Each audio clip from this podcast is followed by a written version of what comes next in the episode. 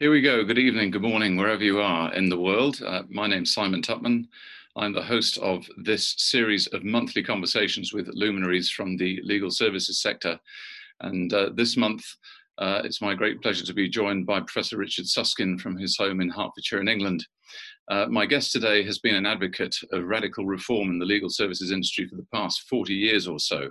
And throughout that time, it's fair to say that his message has been pretty consistent over the years, and that is effectively that we can and should find ways of using technology to improve the practice of law and the administration of justice.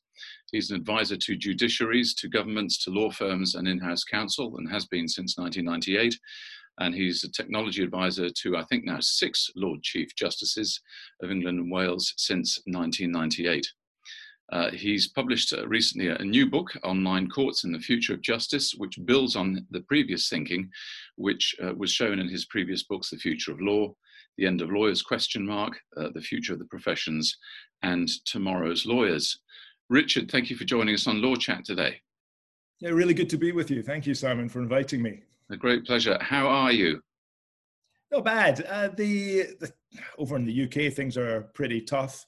I think we're all hunkering down for a difficult winter, but there seems to be the promise of either a vaccine or better treatment on the horizon. So hopefully, if we assemble here, say nine months from now, life will have uh, regained some kind of normality. But it's tough less tough actually to be honest for white collar workers who can do what we do from home and really difficult for people for whom their work is actually a place so do you think from the perspective of the uh, legal services industry generally and uh, lawyers in particular do you think their world is worse off now than it was compared to 2008 after the global financial crisis the general feeling I'm getting from, and I tend to speak to major law firms uh, around the world and other professional firms, is that the last six or seven months wasn't as bad as they had feared. Certainly, for most firms, a dip in in turnover. But as I say again, relative to the rest of the community,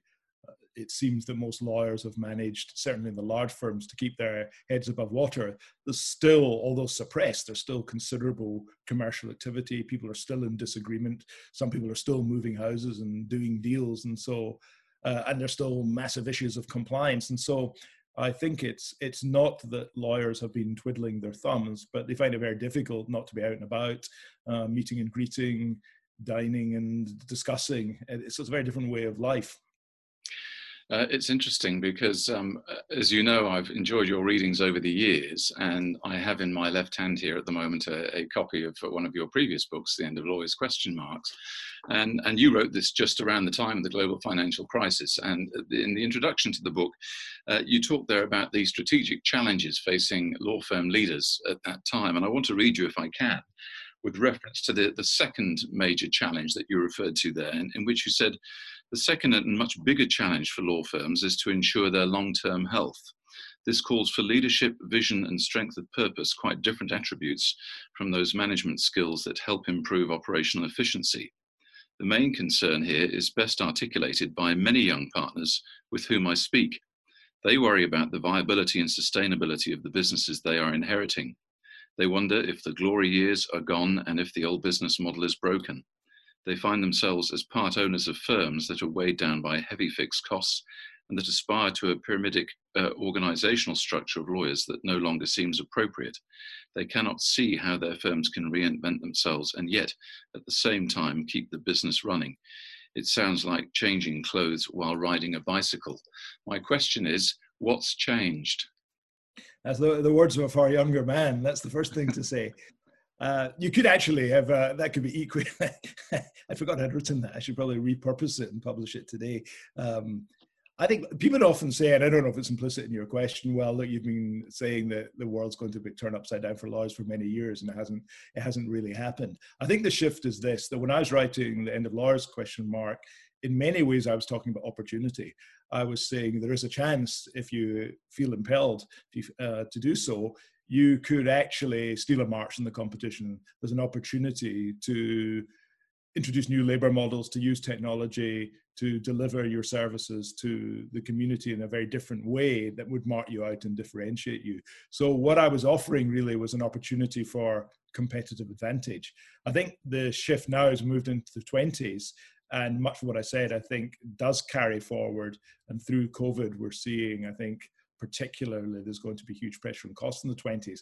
I think the shift now is it's about avoiding competitive disadvantage. That's to say, whereas in 2008 this was an opportunity to steal a march uh, in 2020 if you don't rethink your business model it's going to be difficult for you to continue prospering through the 20s so i think that shift's important it's also true to say that very few firms took up my challenge uh, I, it's hard to think of any of the very successful firms that have redesigned their business model. But I sense, certainly even before COVID, um, probably because of the, the, the advent both of new on the horizon of new competition like the big four accounting firms and of the emerging AI technologies, I was beginning to discern a real change in leadership where I think even the most successful firms realized that unless they changed their model, it was going to be hard for them to continue being as successful as they've been. So it's that shift in 2008. Here's the promise of competitive advantage to a message now really you've got to do this if you want to if you want to stay in the game.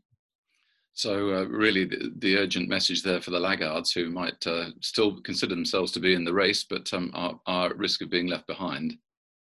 Yes but i don't want to say it's urgent. Uh, it's a bit like ai where i think almost all the, the short-term predictions being made about ai overstate its likely impact whereas i think actually most of the long-term long-term predictions understate its likely impact so, will AI transform legal practice in the next two years? Of course not. By 2030, I think, yes, it'll have had a profound impact. And that's why I say it defines the challenge for us. The 20s is the decade where we'll move away from automation using technology, which is essentially grafting technology onto our past ways of working, to some form of transformation where the very business model itself will be changed.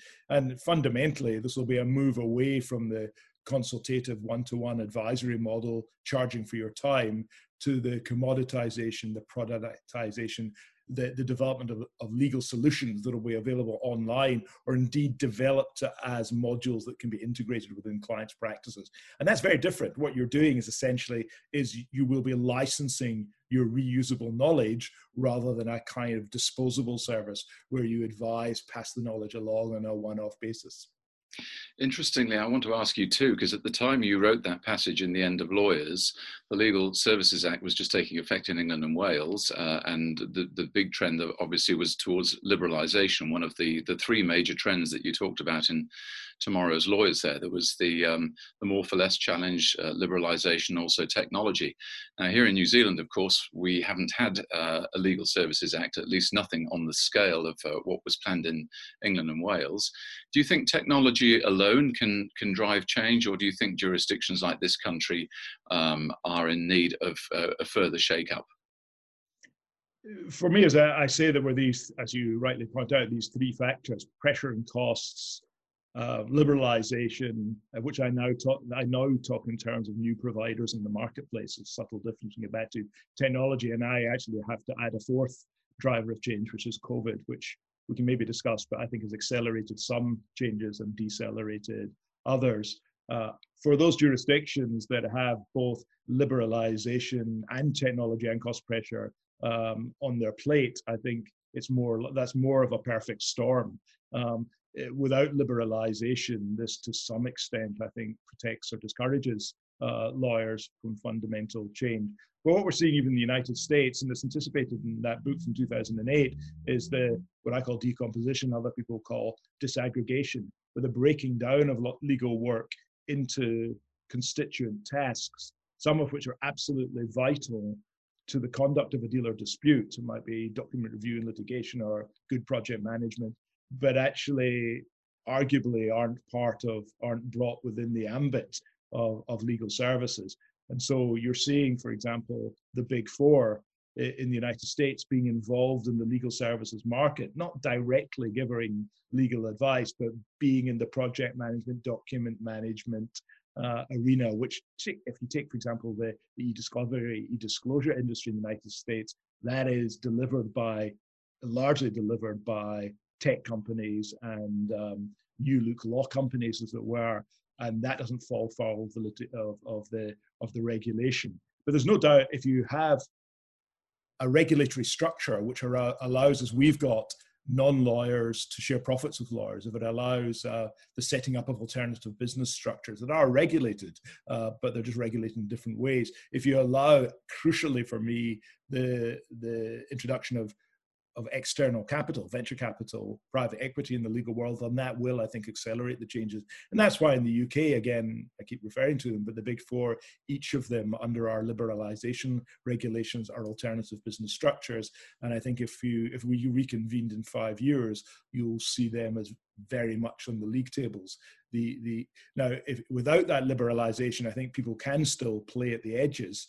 Um, now I suspect people listening in, and there won't be many at this time of night, and thank you both of you for turning up. But I think many people listening in who are providers of legal services will have a different view from the recipients. And almost all my work has really been focused on what it's like to be a client, what's like to be in the receiving end. And my view is, and this was really the thinking behind the reforms in England and Wales, that it's a good thing to have greater choice in the legal marketplace. It'll bring prices down and probably encourage greater use of technology. It's a good thing to have better funding uh, of new innovative technologies rather than asking for lawyers to fund it from their own back pockets. So long as, and it can, so long as it's regulated, it's not uh, some kind of uh, messy Wild West where anyone can do as they will. So long as it is regulated and controlled, I think from this point of view, the recipients, the clients, this is a good thing. Uh, what I would also say is it's very early days. Um, it's only really it's been less than a decade that we've had our liberalization in force, and I really do think in in the context of um, I always think our legal services industry in the UK is pretty much unchanged for 150 years, going back to legislation in the 1880s and 1870s. But it seems to me that we shouldn't make assumptions about whether or not liberalization is working just on the basis of a decade. I can see uh, what happens, and this is classic of disruptive change, is that in the early days, a lot of the impact is at, at the lower end of the market. So it might af- affect and consumer services rather than what we call big law services. So I think you need to take a 20 year view in this to see the transformation that I and others were anticipating. 20 years sounds like a long time, but if, like me, you've been thinking about this stuff for 40 years, it, it doesn't seem very long ago that I, as a law student in 81, started thinking about how technology might be used in, in, in legal practice. And now many people might think, well, I'll be retired by then, but I, I think it'd be nice if we had a, a a concept within the legal profession of stewardship that we are not just taking out, and of course we deliver great service, but we're also trying to put in place a better legal services and court service structure and infrastructure uh, than we had when we joined the profession. Have you been disappointed at, at the pace of change? I think you wrote somewhere in one of your books, only the clergy are more cautious about change. Yeah, that's right. We, Daniel, my son, who's an economist in Oxford, and I wrote a book called The Future of the Professions, and we looked at eight different professions. So we looked at we looked at health, we looked at accounting and tax, architecture, journalism. We looked at teaching as well, of course, as law, uh, consulting, and the clergy. And we we do joke, but it's not a joke; it's a reality that we uh, that the legal world is uh, is is the most conservative of all, other than the clergy. That said, what has been fascinating over the last six months, this is not inconsistent with the point, but it is a refinement. Um, is that in response, for example, to the closing of physical courts and the establishment of what we are now broadly calling remote courts, various technological options, uh, because the platform genuinely was burning, we did see judges, lawyers, policymakers moving remarkably quickly, being phenomenally adaptable and resourceful. So it's not that lawyers aren't capable of this kind of change, it's just they tend not to. And part of that might be an inherent conservatism. And partly with, I, I often jest with major law firms, it's hard to convince a room full of millionaires that they've got their business model wrong. The reality is, certainly in big law in the UK and the US, it's such a prosperous business. It's not at all obvious you're wanting to change until that iceberg is melting which brings us to uh, to talk about uh, the courts and access to justice, which is the the theme behind uh, your latest book, uh, Online Courts and the Future of Justice. Uh, and in that book, there are very similar themes that I think that that you uh, that you um, posit and, and put forward.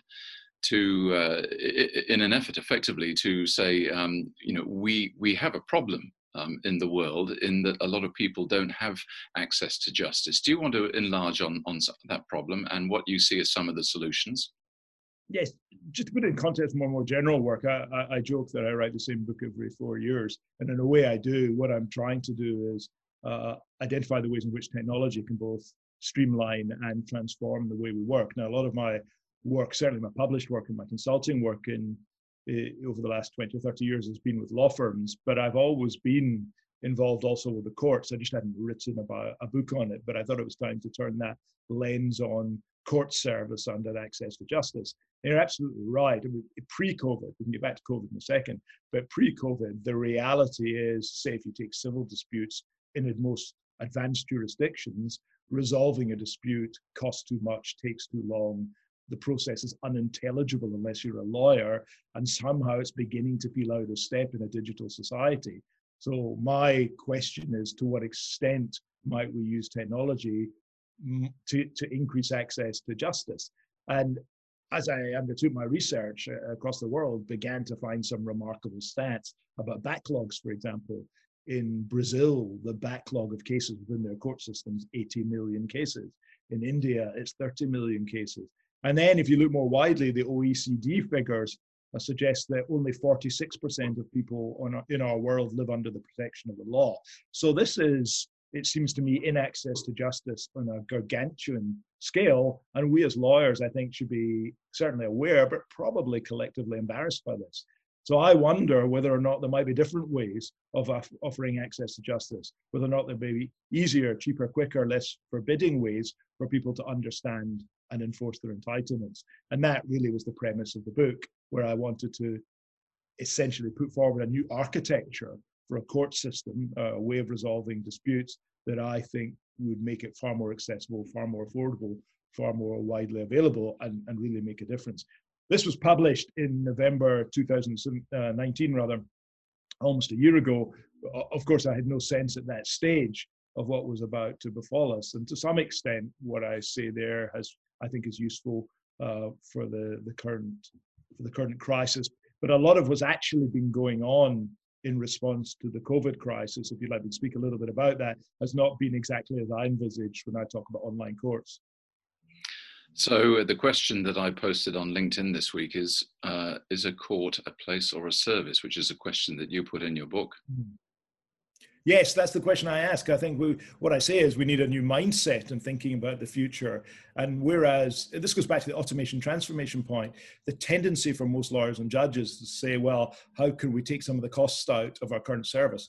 How can we perhaps reduce, say in England, the thousands of pages of rules of procedure, maybe to a few hundred rather than a few thousand? Uh, but none of this, it seems to me, is fundamentally transformative. And even in the COVID crisis, where what we've done essentially has dropped existing procedure into Zoom, uh, running a video hearing is not a transformative process. Just no more than remote working from lawyers as a shift in paradigm. What we're simply doing is relocating the place at which the white collar person is doing their work. A fundamental transformation will be will, for example, in relation to rules, won't be a, a, cutting some of the red tape. It'll be starting again with a minimalist approach. It'll be asking whether or not, in the first instance, judges are the best people uh, to address all disputes. Fundamentally, for me, it will be a service that will offer a great deal of help to non lawyers online to help them understand their legal position, to help them understand the options available to them. We need tools to help people who are self represented to organize their arguments, to present their evidence, and so forth. So it really isn't a question of let's drop the existing court system into a video conferencing environment and suggesting jobs done. That is simply an example of automation. And we've had legal automation and court, uh, law practice automation and court automation for about 60 years now. In the 20s, I think we'll, we'll change that fundamentally. So, what do you see as being some of the hurdles to the ideas that you put forward in the book? Well, uh, the, going back to your earlier question, is court to service or a place? The, the minute you suggest that a court is not a place, as it were, you come up against a whole bundle of very understandable cultural, uh, emotional, psychological concerns. Uh, very, very well meaning, well intentioned, great public servants, judges, and lawyers too um, cannot imagine a world in which justice isn't dispensed in a courtroom. They cannot imagine a world in which there isn't uh, oral presentation uh, of evidence and argument. So immediately the visceral gut reaction, the instinct of, of many lawyers to think this is dangerous. Uh, there's an instinct also, I think, to to find some some law to justify this. So people when will be talking about Article Six in Europe and saying this is not a fair trial because it's not public and so forth. So there's cultural concerns. Then there'll be legal obstacles. There's technical challenges too. Uh, people worry about open justice. They say uh, a system uh, where courts hear cases in one way or another electronically won't be visible or transparent in the same way. People understandably worry that most public sector technology projects fail, and therefore here's just going to be another waste of money. Um, and others worry about the majesty of the courtroom being lost, that you don't have the solemnity of the proceedings if they're conducted online or in a different way. So, there's a whole, as you know, a quarter of my book is devoted to addressing the super tanker objections to all of this. It won't surprise you or I suspect listeners to think that I, I bat most of them away. It's not that I dismiss them, but I, I, I like to give them their best hearing and then show why I think um, there's a couple of problems in most people's thinking about uh, online courts. First of all, I think it, uh, and this is understandable, but most lawyers and judges do look at all of this through the spectacles of lawyers and judges, and uh, and I think it's important to again to take a step back and ask what is it court users want rather than uh, what we have today is a system designed by lawyers for lawyers. And if we open our minds to the idea, and this is a huge challenge, that clients, customers, court users, however you want to call them, they they don't want lawyers and courts they want outcomes of a different sort. So they want an outcome which might be, um, I just want my dispute out of the way. It might be, I want to have the opportunity publicly to air my grievance. It might be that I want an apology. There's a lot of research about what it, why it is that people go to the law, but preservation of our current way of doing things is not the preoccupation of most users of the court service. This is why I often tell a story when I spoke to 2,000 neurosurgeons and they asked me to be controversial. My opening line to them was that patients don't want neurosurgeons, gasping audience. I said patients want health. Um, and I said, for a particular type of health problem, you're the best answer we have today. But in the future, it will be non invasive therapy, it will be more important than surgery. But just this mindset that people don't want neurosurgeons to want health. Well, it's an interesting question. People don't want lawyers and courts. I, I, I say in general terms, they want the outcomes that lawyers and courts bring. We've got a little deep thinking about what these outcomes are and whether we might deliver them in different ways. So lots of objections, uh, uh, but I think most of them we can cope with if our focal point is let's make the service more affordable, more intelligible, more proportionate. If our focal point is lawyers and judges and whether or not it maintains their way of life or it sustains their self-esteem uh, I go back to the point that's deeply unpopular. I say the law is no more there to provide a living for lawyers and judges than ill health is there to provide a living for doctors. It's not the purpose of law to keep lawyers and judges in a living and working as they always have done.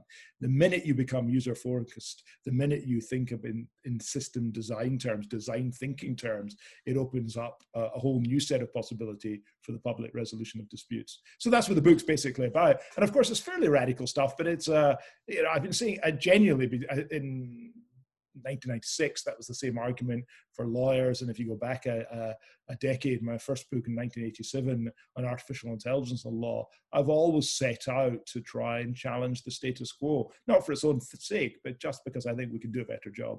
Yeah, well, uh, just uh, that point you were raising there about seeing seeing the problem through uh, not necessarily through the judge's or the lawyer's eyes, but uh, in terms of outcome thinking. And uh, I just had a question come in from uh, Melissa Lyon, whom, whom I know in Australia, who said liberalisation and changing business models have been hampered by a failure to consider the client consumer voice and their experience. Keen to hear your views, Richard.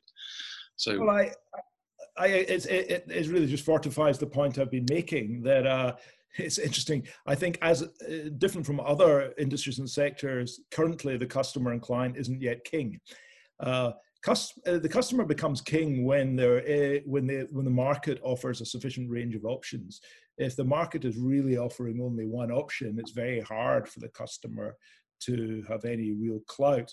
That's why, and this is a little bit of a, a perhaps a digression, but it, it, does interest me that there's a growing movement around the world uh, of chief operating officers in major in-house legal departments uh, being appointed. So the general counsel, who wants to remain, as it were, the, the counsel to the generals, uh, gives responsibility for procurement, technology, new business models, innovation to these chief operating officers in big legal departments, biggest companies in the world.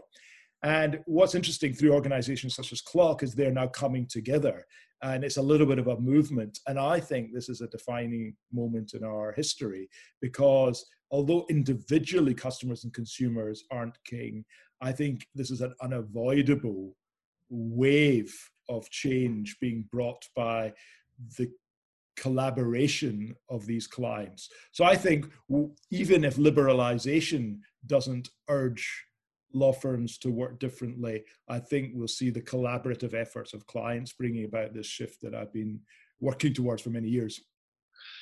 Uh, before we wrap up here, I wanted to ask you uh, your advice to any law firm leaders who are tuning, tuning into this, who Uh, take on board all the recommendations that you've made and the observations in your books, but yet still find that they have great difficulty gaining traction uh, persuading uh, the other partners or directors that that they have to change, and that there is uh, opportunity initially um, that, that's uh, provided by technology, and that if they don't change, then um, here we are in 2020 that they risk um, uh, being left a long way behind. What would you say to those those leaders who say, you know, what can I do to accelerate the pace of change?